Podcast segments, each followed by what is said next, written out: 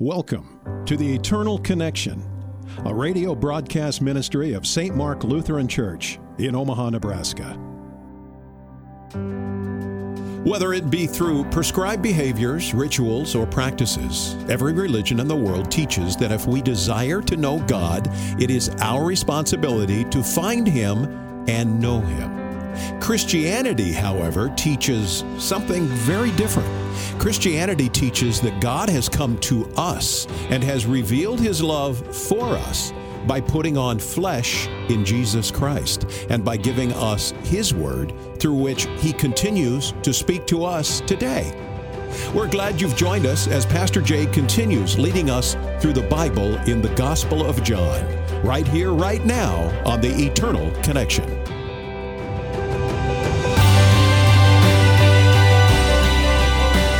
And once again, you are eternally connected. Welcome, everybody. Thank you for joining us. This is Pastor Eric J. from St. Mark Lutheran Church in Omaha, Nebraska, where each week on this program we proclaim the good news of Jesus Christ, of his life, death, and resurrection from the dead.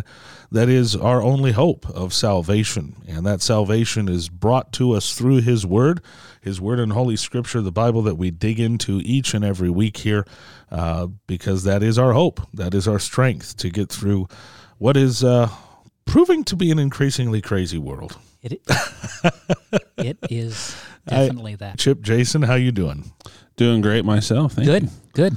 Glad You know, to be here. It was crazy maybe for you and I, Chip, because we were stuck here in in our hometown. But for the past two weeks, Jason Jason has been in the Grand Cayman Islands. Ah, the world I, traveler. I and wish you it, came back. I wish it was two weeks, but it was only six nights, seven days. oh, okay.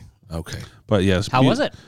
Uh, very beautiful part of the world. Yep, we had a great time. I mean, if you're into beaches, hot weather, hot weather, and water, it's the place to be. That's it?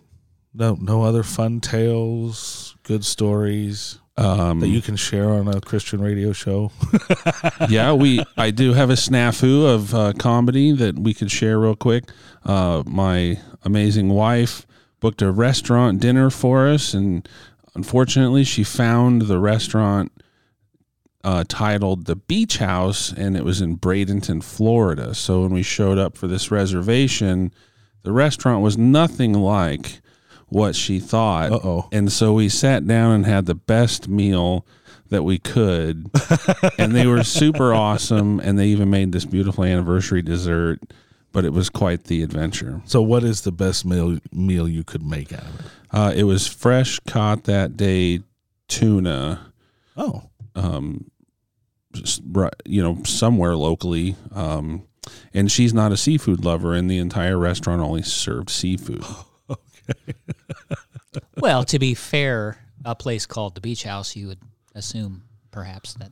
Now in Florida, we looked at their menu later and laughed about it. And they had a, an awesome menu and lots of food she'd love if we're ever in Bradenton, Florida. Okay, well, I can already uh, hear you planning your Yeah. next trip. Yeah. Well, that sounds like a wonderful vacation, but uh, a vacation is certainly not what we're going to be reading about today. Right. Uh, as we continue in the Gospel of John, chapter 19, as we pick up in verse 17, um, the account of Jesus being crucified. Uh, before we get into that and follow our Lord to the cross that brings our salvation, Chip, why don't you pray for us? Heavenly Father, as we read in your word uh, the marvelous account of your Son going to the cross willingly to do your will, Lord, uh, that he would save us, uh, that we would have the ability, uh, not in and of ourselves, but purely through his sacrifice, to live with you and he forever and ever. In Jesus' name, amen. Amen. So, John 19 17, the account of Jesus' crucifixion, just a very brief build up into that. Jesus has been on trial talking with Pontius Pilate.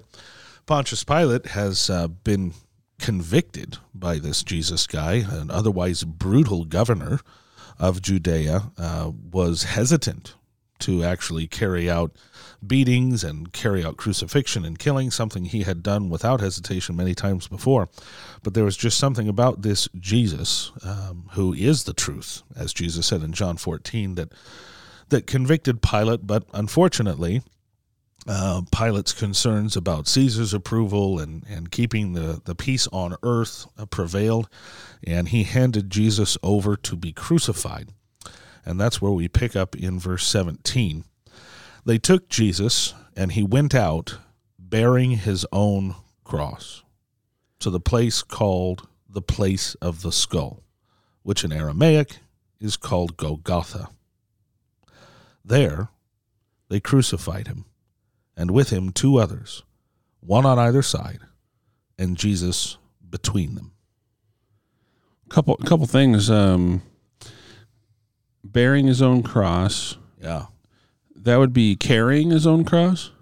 Yeah, historically, we're pretty certain that what it meant was that Jesus was carrying the cross beam, the horizontal beam. They would typically have the vertical beam already in place, um, and that would be laying flat on the ground with the bottom of the cross positioned so that as soon as it's lifted up, it falls into the hole. Um, and then they would first affix the crossbeam and then lay Jesus on it, crucify him on the ground on his back, and then lift him up as he's crucified. So the, the crossbeam was no small portion. It was anywhere from about 80 to 100 pounds. So he's carrying a crossbeam. Not the whole cross.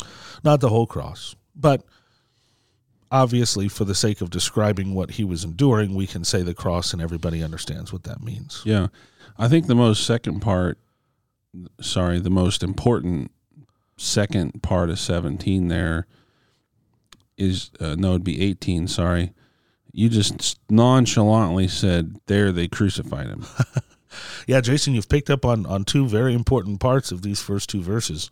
Um, yeah, going back to 17, bearing his own cross uh, what a shocking statement, especially considering what Pilate proclaimed about Jesus, which was what? He was innocent. I find no guilt in him. Mm-hmm. So he was bearing his cross, but not for his sins.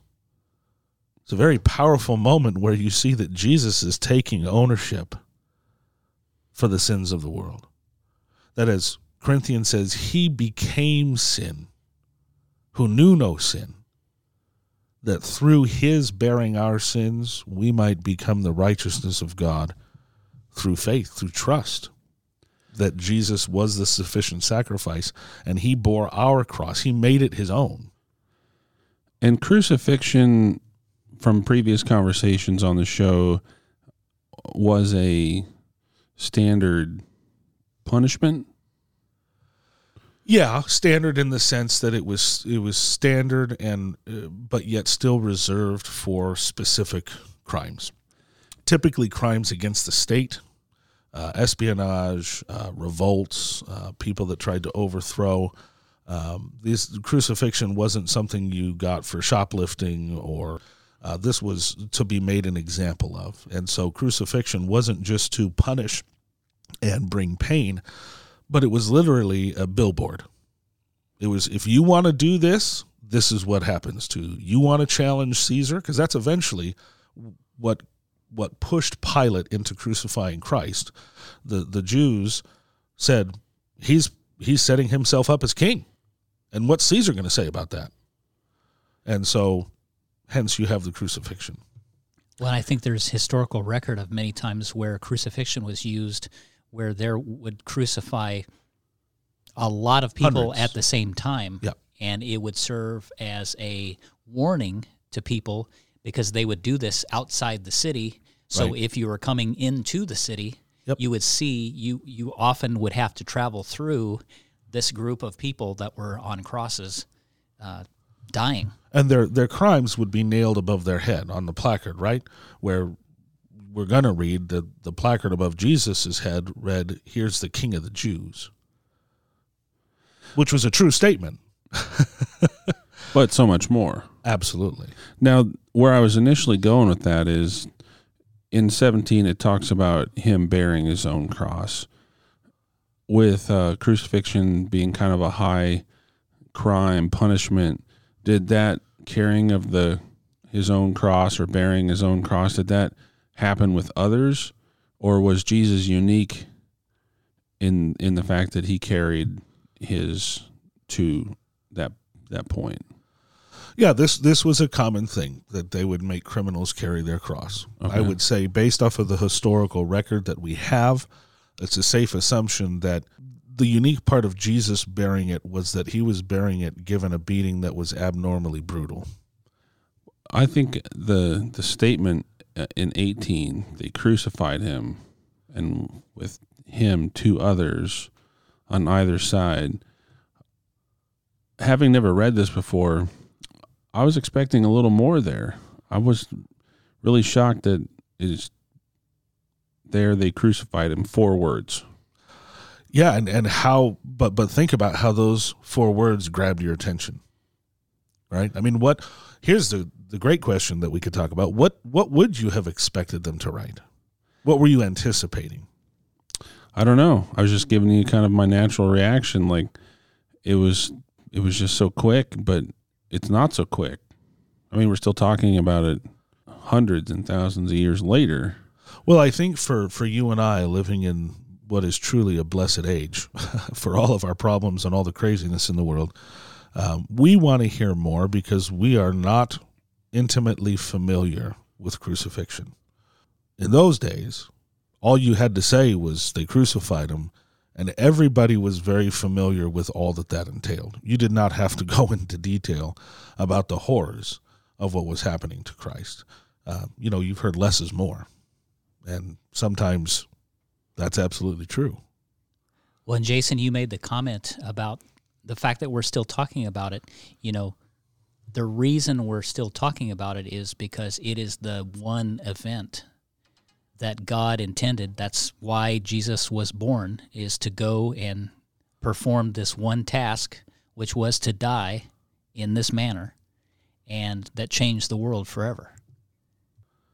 Yeah, I think the other significant part of verse 18 where they they not only crucified him, which is which is a fulfillment of prophecy in and of itself, being hung on a tree. That anyone who is hung on a tree, uh, the Old Testament said, is cursed by God, and Jesus certainly was cursed, right? As we talked about, from him bearing his own cross, he's cursed with our sins. But they mentioned there were two others, one on either side, and that is also a fulfillment of prophecy. If you go back to Isaiah fifty three, in verse twelve it says that he was numbered with the transgressors. He was numbered with criminals. And he bore the sin of many and makes intercession for the transgressor, intercession for the criminals. So Jesus is crucified in between two other individuals who are worthy of the treatment that they're receiving as we will come to read. And Jesus is the man in the middle, the one who has come down, as John told us in John 1, from heaven to overcome darkness. And Jesus doesn't do that just by staying up in heaven and, and giving edicts and throwing down lightning bolts. No, God does that by coming here himself into the middle of our sin, the middle of our pain, taking it on himself not just to take it away from us, but to conquer it, to defeat it. Well, you know, to read ahead, you mentioned just a moment ago the inscription. So um, that's where I was kind of reading ahead as you were talking there, just kind of taking it all in. And uh, it says Pilate wrote it. yeah, we, he commanded it to be written. Oh, I wouldn't I wouldn't suppose that he wrote it with his own hand, but through through command, probably his sentencing, told the soldiers to write Jesus of Nazareth, the King of the Jews. Now, Pilate's not writing that as a confession, right? He's writing that to say, if any of you other Jews think you're going to make yourself a king of your own people, here's what's coming. Oh, was he really writing it for that though? I mean, he he didn't even see the issue in you know, he didn't see what Jesus did wrong. So no, uh, he he could not point out something that Jesus did wrong, but I think as we talked about in the last couple of episodes, especially if he's saying this man's innocent, what did drive Pilate to crucify Christ? Fear. Fear of who? Well, of, fear of of the, Caesar, of the his revol- boss. of the revolt of the Jews. Yeah, because if they revolted, it's his head. Right. He would he would suffer the same So fate. Pilate's saying, I mean, and we could talk about this at length, right? I know this isn't maybe necessarily true, but I'm going to do it anyway because I'm afraid of so and so, or I don't want to pay the consequences. So I'm going to sacrifice the very truth of what I just said. I find no guilt in him because I'm afraid of these Jews' revolt. And and again, the irony, I'll say it again because you have if you don't know, you should know. This is unique in Pilate's history. He he would have any other time he wouldn't have hesitated. We have accounts of it in scripture. To to just bury the Jews. Solve this problem. No, I'm not crucifying him. You guys are out of your mind, so I'm going to put you to the sword. That would not be outside the realm of, of Pilate's character up until this point. The question has to be asked: Why did he do it this this way? And the only answer is because Pilate wasn't in control. This is the way it had to be. Jesus is the way, the truth, and the life, and he came here to do this, and no matter what, it's going to get done. And and when you know the historical background, it just screams the power of God, the sovereignty of God, and that's what puts hope in the cross, as brutal and ugly and and hard to to look at as it was and as it is. That is God's work of salvation. So then, Jason, you already brought us through uh, verse 19. In verse 20, many of the Jews read this inscription that Jesus of Nazareth, the King of the Jews, for the place where Jesus was crucified was near the city, and it was written in Aramaic, in Latin, and in Greek. So the chief priests of the Jews said to Pilate, Do not write the King of the Jews, but rather this man said, I am the King of the Jews. Pilate answered, What I have written, I have written. Jesus is on the cross dying, Yes. and he's worried about what it reads. Jesus isn't worried about it. No, the chief priest. He's already got what he needs, right, or what he wanted. Oh yeah, but but this isn't working out the way that the chief priests thought. I don't. I don't understand. I'm not following. Like, if Jesus is already on the cross dying, why does the chief priest care what the sign reads? Because if it does read the King of the Jews, now this whole thing is starting to work against them. Right? But Like I said, the message is now you're never having a king. When you think King of the Jews, this is what you should picture. That's what Pilate's saying. And what did the Jews want more than anything else? To deny that. No, they wanted a king. They wanted They a- wanted somebody that would come conquer Rome for them. So Yeah. they could be in power. Sure, I should. I should have said to deny Jesus that. Well, yeah, and by denying Jesus, and that's the whole irony of the situation, by denying Jesus, who is the Messiah, they were actually working against their own freedom, working against their own salvation.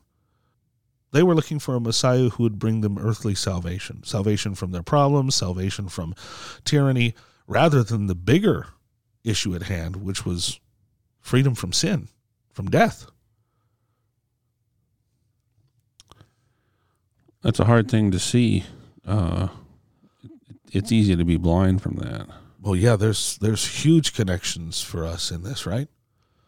I mean, sometimes, as we talked about in the past, I don't know, three weeks worth of sermons at St. Mark looking at the resurrection account, you see what you believe. And so, Mary Magdalene, even though the tomb was empty, Jesus was risen, Jesus is literally looking her in the face and talking to her. She sees a gardener. Why? Because she believes Jesus is dead. Even though he said, no, no, no. Three days later, I'm going to rise. Which is why the angels say, Why are you weeping? Did he not tell you? And how many times did Jesus tell the chief priests and the Pharisees? But it's not what they wanted, which should be a big warning to us about the expectations we put on God. Jesus rises three days later.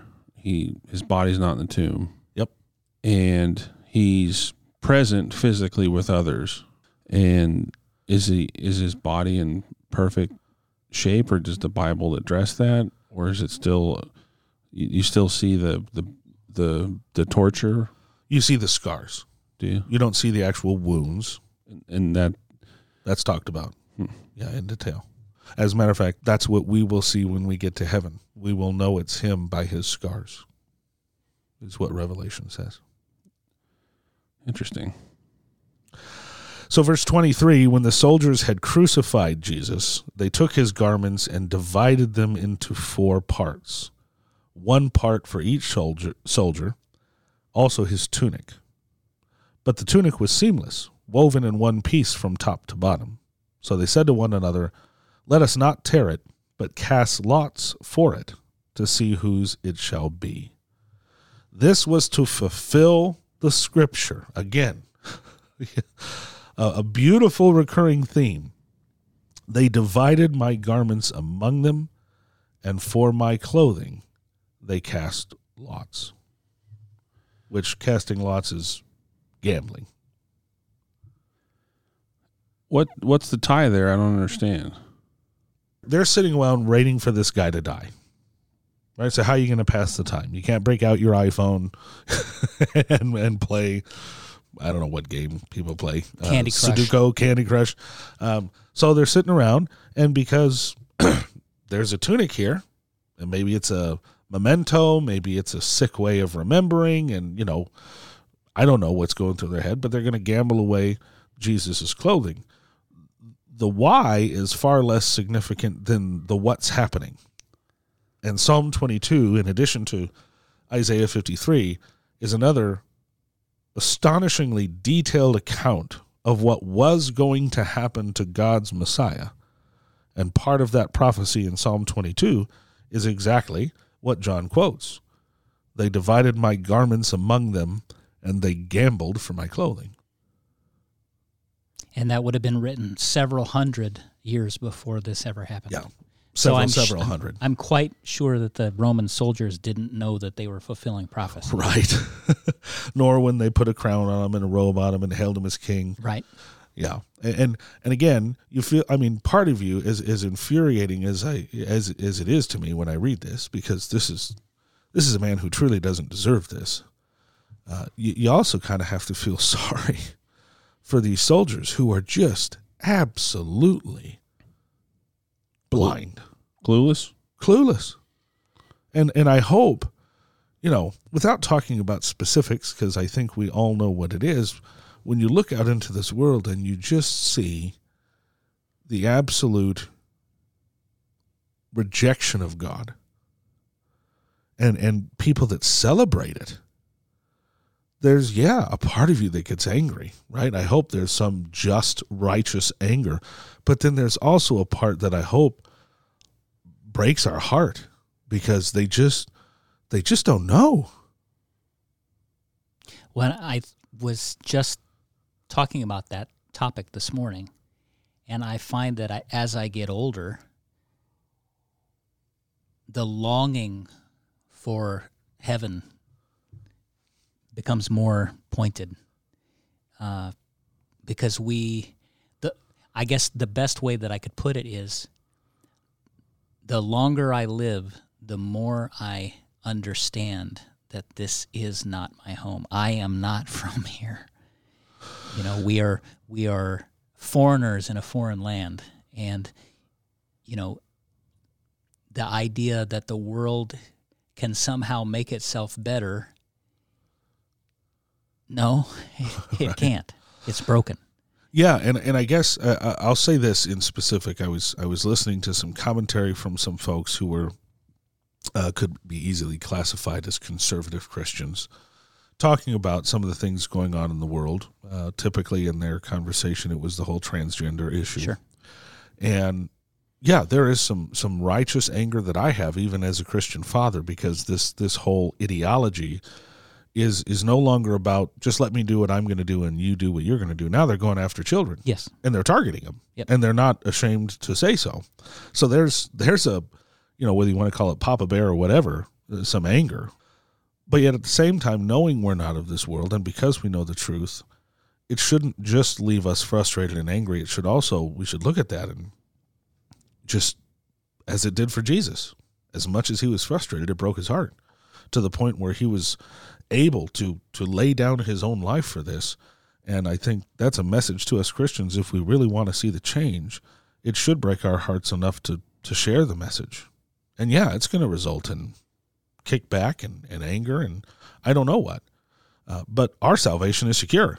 You can long for heaven, Chip and Jason and me, because we know it's ours. We know Christ. There are people that just have no assurance. Right. And when you have no assurance of life and salvation, chaos is what happens. When I think it's, I find myself praying just last night, Lord, don't let what's going on in the world and what I observe and what I get mad at turn my heart to stone so that I don't share you with them. And that's difficult.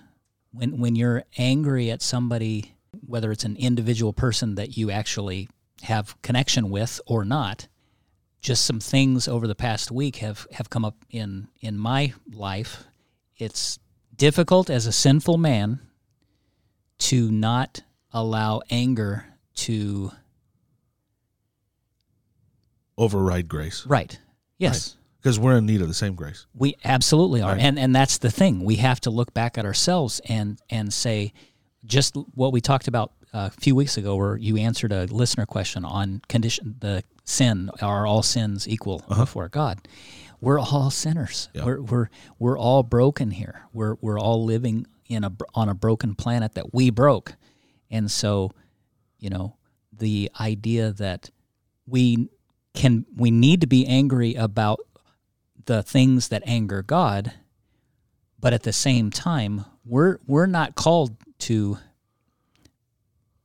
be the ones that mete out justice. That's God's job. Yeah. We're called to share Christ. the amazing grace that God has given us as equal sinners to the person that we're mad at. Yeah. And I, I absolutely, and I would say with that, grace does not override God's righteousness. Right. So we can share that grace. We can be loving even while we deliver the message of what God says is truly right and wrong. Mm-hmm. And and we deliver it not because we say so, but because that is what God has said in his word. And he has said two things. There is a right and a wrong. All of us have done wrong. All of us deserve the cross. But the good news is Jesus bore our cross. He made his cross from our own, from what we deserve.